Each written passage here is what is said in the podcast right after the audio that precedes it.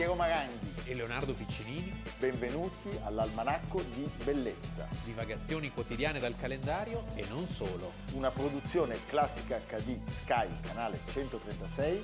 in collaborazione con Intesa San Paolo.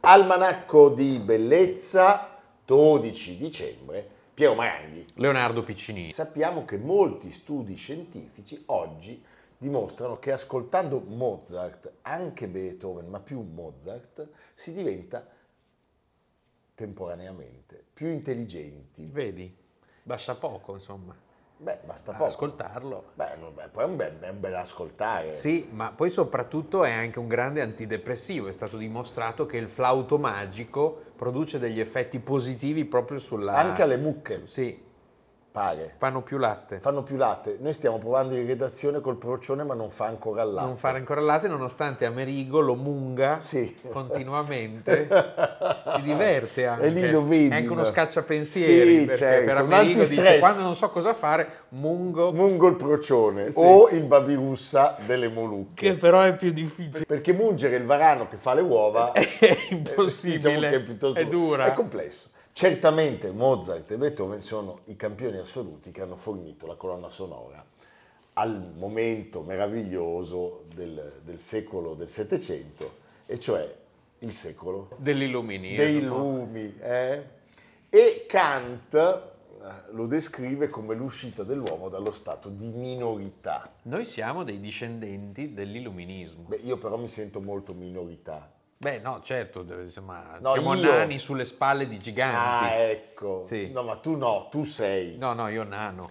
Senti Leonardo, Kant, da cui l'abbiamo presa un po' larga, Sì, devo dire. Perché stiamo Eh, Dove esatto. vogliamo arrivare? Kant elogia il protagonista di oggi Sì, per il discorso sulla felicità e vi stiamo parlando di Pietro Verri. Pietro Verri Finalmente che- un milanese. Sì, che rappresenta la Milano migliore, potremmo dire che c'è una continuità tra alcuni giganti del nostro Novecento, alcuni dei quali li abbiamo conosciuti personalmente, e questo momento dell'illuminismo. Milano è austriaca e produce degli spiriti alti, degli intellettuali, dei personaggi cresciuti nella ricca aristocrazia, però dotati di uno slancio verso il futuro, non reazionari. No, non reazionari e, neanche paninari. Come sempre sono stati pochi, Pochi. ma quei pochi sono passati alla storia. Quei pochi li troviamo nelle vie, nelle strade, Eh, nelle certo. piazze, nei monumenti.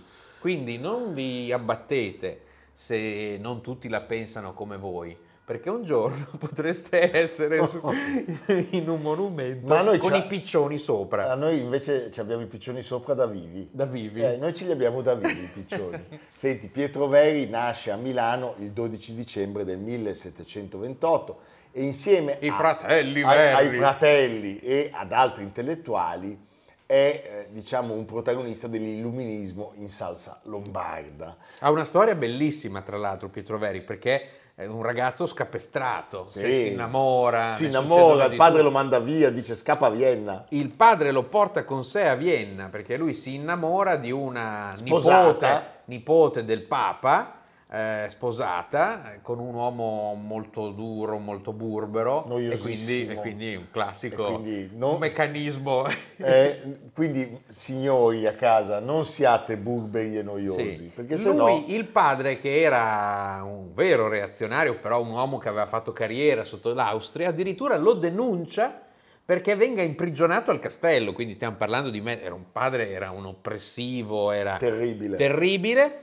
Eh, va al castello, ma questi dicono, beh, insomma, Non era, era upper class, dice, beh, no, prima di arrestarlo ci pensiamo due volte. E lei scrive, questa signora, diciamo, che amante, scrive al padre di Pietro Verri dicendogli, guardi che se lei lo denuncia, poi la cosa va in piazza e da un lato tutti i nobili milanesi dicono, beh, cosa c'è di strano, in fondo lo facciamo tutti, e dall'altra parte il Papa potrebbe innervosirsi. Quindi questo si... Si placa. Poi sarà lei a un certo punto che si stufa e la Sarà storia lei a lasciarlo, la storia finisce. Quindi non... tutto passa. Senti, il padre lo manda dai gesuiti dai Barnabiti e al Collegio Nazareno di Roma, che lui considera Una un'esperienza tripletta- spaventosa. Una eh. tripletta. Lo, lo paragona ai sordidi accampamenti imperiali durante la guerra dei sette anni. Certo. Eh, quindi siamo nel periodo di Winkelmann. Esatto, Eh? sì, siamo negli anni in cui eh, diciamo l'Austria ancora non ha dato il meglio. Siamo un'Austria Sì, è un attimo- pre, sì, sì. pre-illuminista e invece è la Francia che comincia a dare dei segnali di grande vitalità, di grande sentimento artistico, tant'è che lui si innamora della letteratura francese, Francese. e sì. arriva in ritardo al Rosario della Sera Ecco, e dove la famiglia si riunisce con tutta la servitù, è l'unico momento in cui, in cui stanno tutti insieme. quando si prega. Ora pro nobis. Senti, la relazione con Maria Vittoria Ottoboni, buon compagni, Sì. si interrompe quando lei lo lascia e quando forse decide di tornare da Gabrio, il marito. Cervelloni, Cervelloni. E eh, lui è tornato da, da- da Vienna e pubblica, pubblica la Borlanda impasticciata. Lui quando va a Vienna è più impressionato di fare la conoscenza con Pietro Metastasio che con Maria Teresa. Sì. E ci- credo. Però eh. Maria Teresa lo sostiene. Lo sostiene, però diciamo secondo me la conversazione con Maria Teresa era poco meno di Angela Merkel. Sì, penso Eh, di così. sì. Penso di sì. Una specie di Angela Eh, Merkel. Allora, il linguaggio di questa prima opera è volutamente storpiato e maccheronico. Lui prende posizione nettissima a favore della riforma goldoniana e pubblica un almanacco, in questo quindi è affine a noi. Sì. Eh, cioè noi siamo affini a lui adesso, non esageriamo. Eh, eh. esatto. Dal titolo Il Gran Zoroastro, con predizioni astrologiche scritte in tutte le lingue possibili, dal greco al dialetto milanese. Sì, È molto avverso al clero, è avverso ai nobili, è un dissacratore. è un dissacratore. E eh, c'è anche un'esperienza militare Sì. nella guerra dei sette anni. Torna a Milano e in qualche modo abbandona il perfezionamento negli studi di legge che il padre Aveva aveva imposto, imposto, padre dire, magistrato. io ho fatto gran carriera, grande carriera e tu seguirai le mie orme. Invece quello che la affascina è la scienza economica, La scienza che economica. proprio in quel Settecento si sviluppa eh, in modo straordinario. Vedi che siamo stati grandi a Milano? Certo, Eh. beh, poi si creerà quel binomio lui e Beccaria in cui veramente saremo i primi al mondo. Primi al mondo, primi al mondo. Lui insieme al fratello Alessandro fonda l'Accademia dei Pugni, siamo nel 1761. Dei pugni nel senso che le vi- discussioni erano, Erano- cioè, come proposito, erano molto animate. Erano coraggiose, intrepide e progressive. Sì. Senti, è un europeista della prima ora e pubblica sul modello di Spectator. Spectator, la rivista inglese, Il caffè, raccolte di novelle interessanti, le quali fanno che gli uomini, che in prima erano romani, fiorentini, genovesi o lombardi, ora siano tutti pressappoco europei. Sì, che è qualcosa di scandaloso perché come, non so, quando è uscita la canzone Imagine di John Lennon, Sì. eh, dire una cosa del genere in stati che si contrapponevano a volte in modo feroce, vedi le guerre che... Era veramente una cosa... Sì, l'Europa era un concetto molto raro a trovarsi. E con lui, come Leonardo ci ha detto, c'era anche il grandissimo Cesare Beccaria con il suo dei delitti e delle pene. Sì, con cui condivideva questa nascita privilegiata, però anche una- un certo saper guardare avanti. avanti. E di Veri bisogna riconoscere anche il pragmatismo, cioè lui non era un utopista, lui collabora con le autorità austriache, eh, si occupa della riforma del sistema tributario e eh, fa arrabbiare molti soggetti che si sentono privati Eh, di antichi benefici. Fa le liberalizzazioni, come Esatto. Bersani. Come Bersani, eh, come Pierluigi.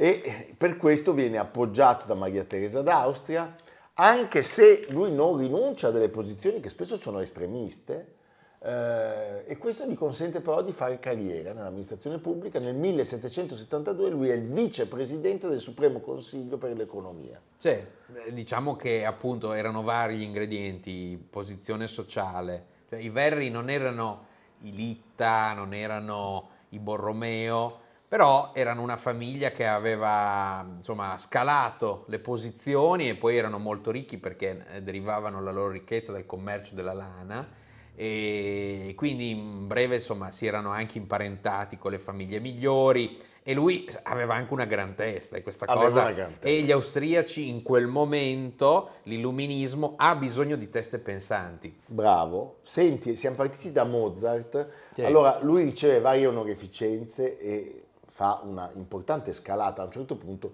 tutto questo culmina con eh, il- la nomina a Cavaliere di Santo Stefano. Quando sale al trono Giuseppe II, i rapporti con gli austriaci si raffreddano e invece per Mozart sarà forse il periodo migliore della sua lunga eh, carriera artistica e breve vita. però arrivano le palle Sì, arrivano i Kluge, ma continua a scrivere non solo di economia, eh, parla dello Stato di Milano, parla delle leggi vincolanti il commercio dei grani e anche scrive di temi molto scottanti, per esempio lui scrive osservazioni sulla tortura, dove condanna ehm, l'uso e di fatto eh, anticipa di 70 anni la Eh. famosa storia della colonna infame di un Alessandro altro, Manzoni. un altro grande milanese, meno aperto, diciamo, di Verri, però molto sensibile a certi Certo. temi, alla Pietas ad esempio, che è Alessandro Manzoni, perché Storia della colonna infame eh, denuncia, denuncia dei casi, proprio il caso di Gian Giacomo Mora, dell'untore, un, un caso che mh, avrebbe messo in imbarazzo il padre di Pietro, Gabriele Verri, perché era stato proprio Gabriele a ricoprire la carica di presidente del Senato Durante le- la condanna. che aveva torturato e assassinato gli untori Gian Giacomo Mora e Guglielmo Piazza. Ci sono anche tante storie d'amore, eh? Certo. che lui sposa nel 1776 una nipote, Marietta Castiglioni, e nasce la figlia Teresa e poi Alessandro. Quindi la figlia era sia figlia che figlia della nipote. Sì, la, la figlia lo chiamava papà e prozio. Eh? Vabbè. E poi, però, il suo, il suo Alessandro morirà e poco dopo si spegnerà anche la madre. Allora lui si risposa con Vincenzina Melzi, Parente di Francesco. credo di no. No, forse sì, non lo so. Chissà. Teneramente amata e arriveranno anche molti figli. Pubblica i discorsi sull'indole del piacere e del dolore, dove sostiene che la vita umana sia padroneggiata dal dolore e che il piacere altro non sia se non la momentanea cessazione del dolore. Qui si sente il pessimismo alla Schopenhauer. Esattamente, alla tesi che- Leopardi. Che, viene ripresa da Schopenhauer e da Eh, certo, Leopardi, sì, sì. non da noi due, che pensiamo che il piacere non si deve mai interrompere. No, una costante. E l'unico dolore che noi conosciamo è quello dei calli. Sì. Eh, è vero, Viene interrotto solo dalle urla del varano. Del varano. Ma il varano urla? Sì, sì, vai. il nostro urla e fa anche i gargarismi. Quando fa le uova il varano Eh, no. emette un suono No, come la meglio- gallina che fa coccodrillo? No, no, non fa, solo coccodrillo, così. no. Sì, con la ti- lingua. Senti, lui scrive anche un'apprezzatissima storia di Milano e nei dieci anni che seguono ricompare... Tu l'hai letta tutta, no? Tutta. E, ricordiamolo, è anche lui che scrive i pensieri sullo stato politico del milanese, perché a un certo punto anche Giuseppe II, che non lo amava forse così tanto, se ne deve andare. Sì, ed è all'inizio abbastanza tiepido sulla rivoluzione francese, in fondo è comunque un uomo con degli interessi e i primi Certo. giacobini non andavano tanto per, Tanto il, per il sottile. colonna della libertà, eh, morte ai preti. 1796 arriva Napoleone a Milano Sì. con Luigi Lambertenghi, con Alfonso Longo, nasce la Repubblica Cisalpina, ma lui non ha molto tempo per, No, non gli resta molto. perché muore il 28 giugno del 1797. Pensate, durante una riunione nella sala della municipalità per un attacco apoplettico, Mamma mia. aveva 68 anni, è sepolto nella cappella gentilizia della villa di Ornago e nel 1981 l'archivio Verri viene donato dagli eredi Alla fondazione Raffaele Mattioli. e tra le carte compare un manoscritto da leggersi alla mia cara figlia Teresa che parla della felicità dei bambini e della loro innata ricchezza, ma con un maggior senso rispetto all'Emile. Di Rousseau, dove Quindi- Rousseau tifava per i bambini, qui si tifa per i genitori, cioè per la facoltà dei genitori di distruggere o di favorire le potenzialità dei ragazzi. Un grandissimo Pietro Verri. eh. Sì, sì, eh, perché è un temperato Pietro Verri, è illuminista, è illuminato, ma anche temperato, insomma. Grande. Evviva!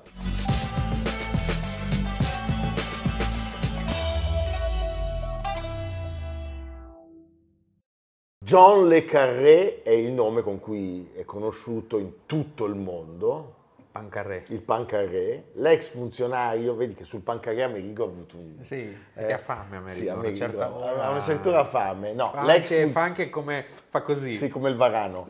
No, è il nome con cui è conosciuto in tutto il mondo l'ex funzionario dei servizi britannici David John Moore Cornwell, nato il 19 ottobre del 1931 a nel, Paul. nel Dorset, sulla costa Dorset. del Dorset, Bournemouth, Paul, quei posti lì. Esattamente. Ne parliamo oggi perché il 12 dicembre di tre anni fa È, è morto in- nella sua casa a picco sul mare, sulla scogliera della Cornovaglia, quindi un po' più in là, però sempre da quella parte del mondo. È stato definito non a torto il più importante scrittore di spy story del Novecento. i suoi sono romanzi sempre impregnati dell'atmosfera della guerra fredda. Certo, poi è riuscito comunque, Bravo. anche finita la guerra fredda, ad andare avanti con delle opere notevoli. È stato saccheggiato eh, sia dal cinema che da tanti imitatori, però eh, lui ha una miscela che è tutta sua, di suspense, di scrittura brillante,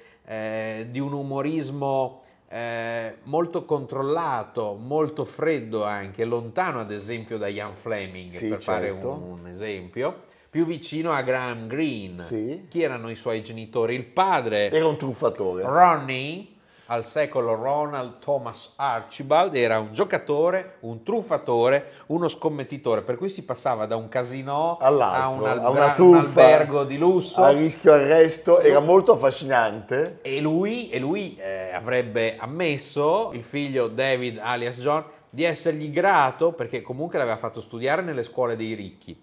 Eh, certamente gli ha offerto anche molto materiale, Sì. perché passare in questi Ah beh, luoghi certo. cioè, sicuramente si sono divertiti. Gli ha aperto la mente, anche se ogni tanto alzava le mani, picchiava il ragazzo non spesso e senza convinzione, dice lui, ma soprattutto picchiava molto sua moglie. E questo penso che questo per il ragazzo è sia stata un'esperienza orrenda. E eh, lei a un certo punto se ne va di casa quando lui ha 5 anni e l'avrebbe rivista per la prima volta quando ne aveva 21, cioè 16 anni dopo. Lui entra a far parte dell'MI5, L'MI5 è cioè il controspionaggio. Military Intelligence, l'MI5 Interno. è il controspionaggio interno, mentre l'MI6 è esterno. Bravo, come hai Bravo. fatto a capirlo? Eh, ci vuole una buona dose di intuito. eh. Senti, eh, il momento è quello della seconda guerra mondiale. All'inizio fa il traduttore di documenti segreti per ben cinque primi ministri britannici. Nel 1947 va a studiare a Berna, poi la abbandona e torna ad Oxford, dove si specializza in letteratura tedesca. entra al Foreign Office nel 59, viene distaccato prima all'ambasciata inglese a Bonn, allora capitale della RFT. E poi al consolato di Amburgo. Sì. È evidentemente un ragazzo brillante. Brilliant, very brilliant. Very brilliant, tant'è che Indeed. viene reclutato dall'MI6 Sì, quindi tutti e due se li Tutti fa. e due CIA e. FBI. ed è lì che lui eh, incontra al servizio segreto di Sua Maestà tutto quel mondo che poi ispirerà i suoi romanzi. Sono gli anni in cui le tentazioni arrivavano da oltre cortina, come sappiamo dai casi, dai veri casi di Kim Philby, di Certo. Anthony Blunt, di tutti quelli a cui poi lui si ispira, perché il personaggio di Smiley, che è quello che nasce proprio con la prima opera chiamata Per il morto, sì, che, e che io amo ricordare con Alec Guinness, protagonista di una straordinaria Una serie pazzesca. serie BBC dove è tutto controllato, cioè immaginatevi proprio il contrario di 007. Si parla molto, è tutto battute, molte cene, molto alcol e eh, recentemente è stato pubblicato un libro con le lettere, con molte lettere di eh, John Le Carré e in una che è datata 1978 eh, si legge Caro Sir Alec Guinness. Le scrivo in quanto da molti anni ammiro senza riserve il suo lavoro. La BBC ha appena acquisito i diritti televisivi della talpa. Tinker, Taylor, Soldier and Spy, la filastrocca, un romanzo che ho scritto qualche anno fa e nel quale trama, narrazione e cuore sono tutti sorretti da un solo personaggio, George Smiley. Arthur Hopcraft scriverà la sceneggiatura e sembra disposto a farmi dare di tanto in tanto un'occhiata da sopra la sua spalla, eccetera, eccetera. Ma tutti noi siamo d'accordo su un punto, anche se significa chiedere la luna. Vorremmo Guinness nei palli di Smiley, se necessario adattando tutto il resto intorno a Beh, questo. E continua, la verità è che da quando ho cominciato a scrivere di Smiley ho sognato che lei un giorno lo interpretasse. Meraviglioso, meraviglioso. Questa cosa la dedichiamo ad Alessandro Balp, Sì, che è un appassionatissimo di quella serie, ah, giustamente. fantastico. Senti, il successo vero arriva con La spia che venne dal freddo, Certo. che diventa un capolavoro di riferimento poi di tutti i libri di spionaggio. Poi che un bellissimo titolo. Bellissimo. Il pubblico eh, risponde e il successo è strepitoso. La critica resta imbalsamata, ci metterà un po' a ricredersi. E È divisivo Le Carré, per alcuni non è considerato uno scrittore, perché c'è chi ha detto sia Grant Green che, che Le Carré non hanno mai vinto il Nobel per la letteratura e c'è chi invece dice no, il Nobel è troppo, troppo per loro, però insomma, il Nobel non è che l'ha vinto solo dei... Ma infatti, Eh, te eh, anzi, non mi Il fa... Nobel. Nobel. Senti, il film tra l'altro ne abbiamo parlato non molto tempo fa, è stato interpretato magistralmente da Richard Barton, Il gallese. il gallese. Senti, il principale eh, personaggio di questo romanzo è Alec Limas, che a un certo punto dice siamo tutti uguali, sapete, ecco dove sta la beffa, che quanto di più distante ci possa essere da James Bond, se ci pensi. eh. È vero, bello. Ti hanno mai contattato i servizi segreti per eh, Quelli italiani. quelli italiani, Sì. non i libici? No, per respirare una nube tossica Eh. e stare, mi hanno chiesto a me e ad Algisa di stare in, in prossimità della nube Eh. e cercare di respirarla tutta. Per vedere se sopravvivevi era No, il per fare, test. per fare No. un piacere alla comunità. Ah, per fare un piacere. Perché hanno detto Leonardo non ci dirà mai di sì Sì. e quindi lo chiediamo a te, al tuo buon cuore.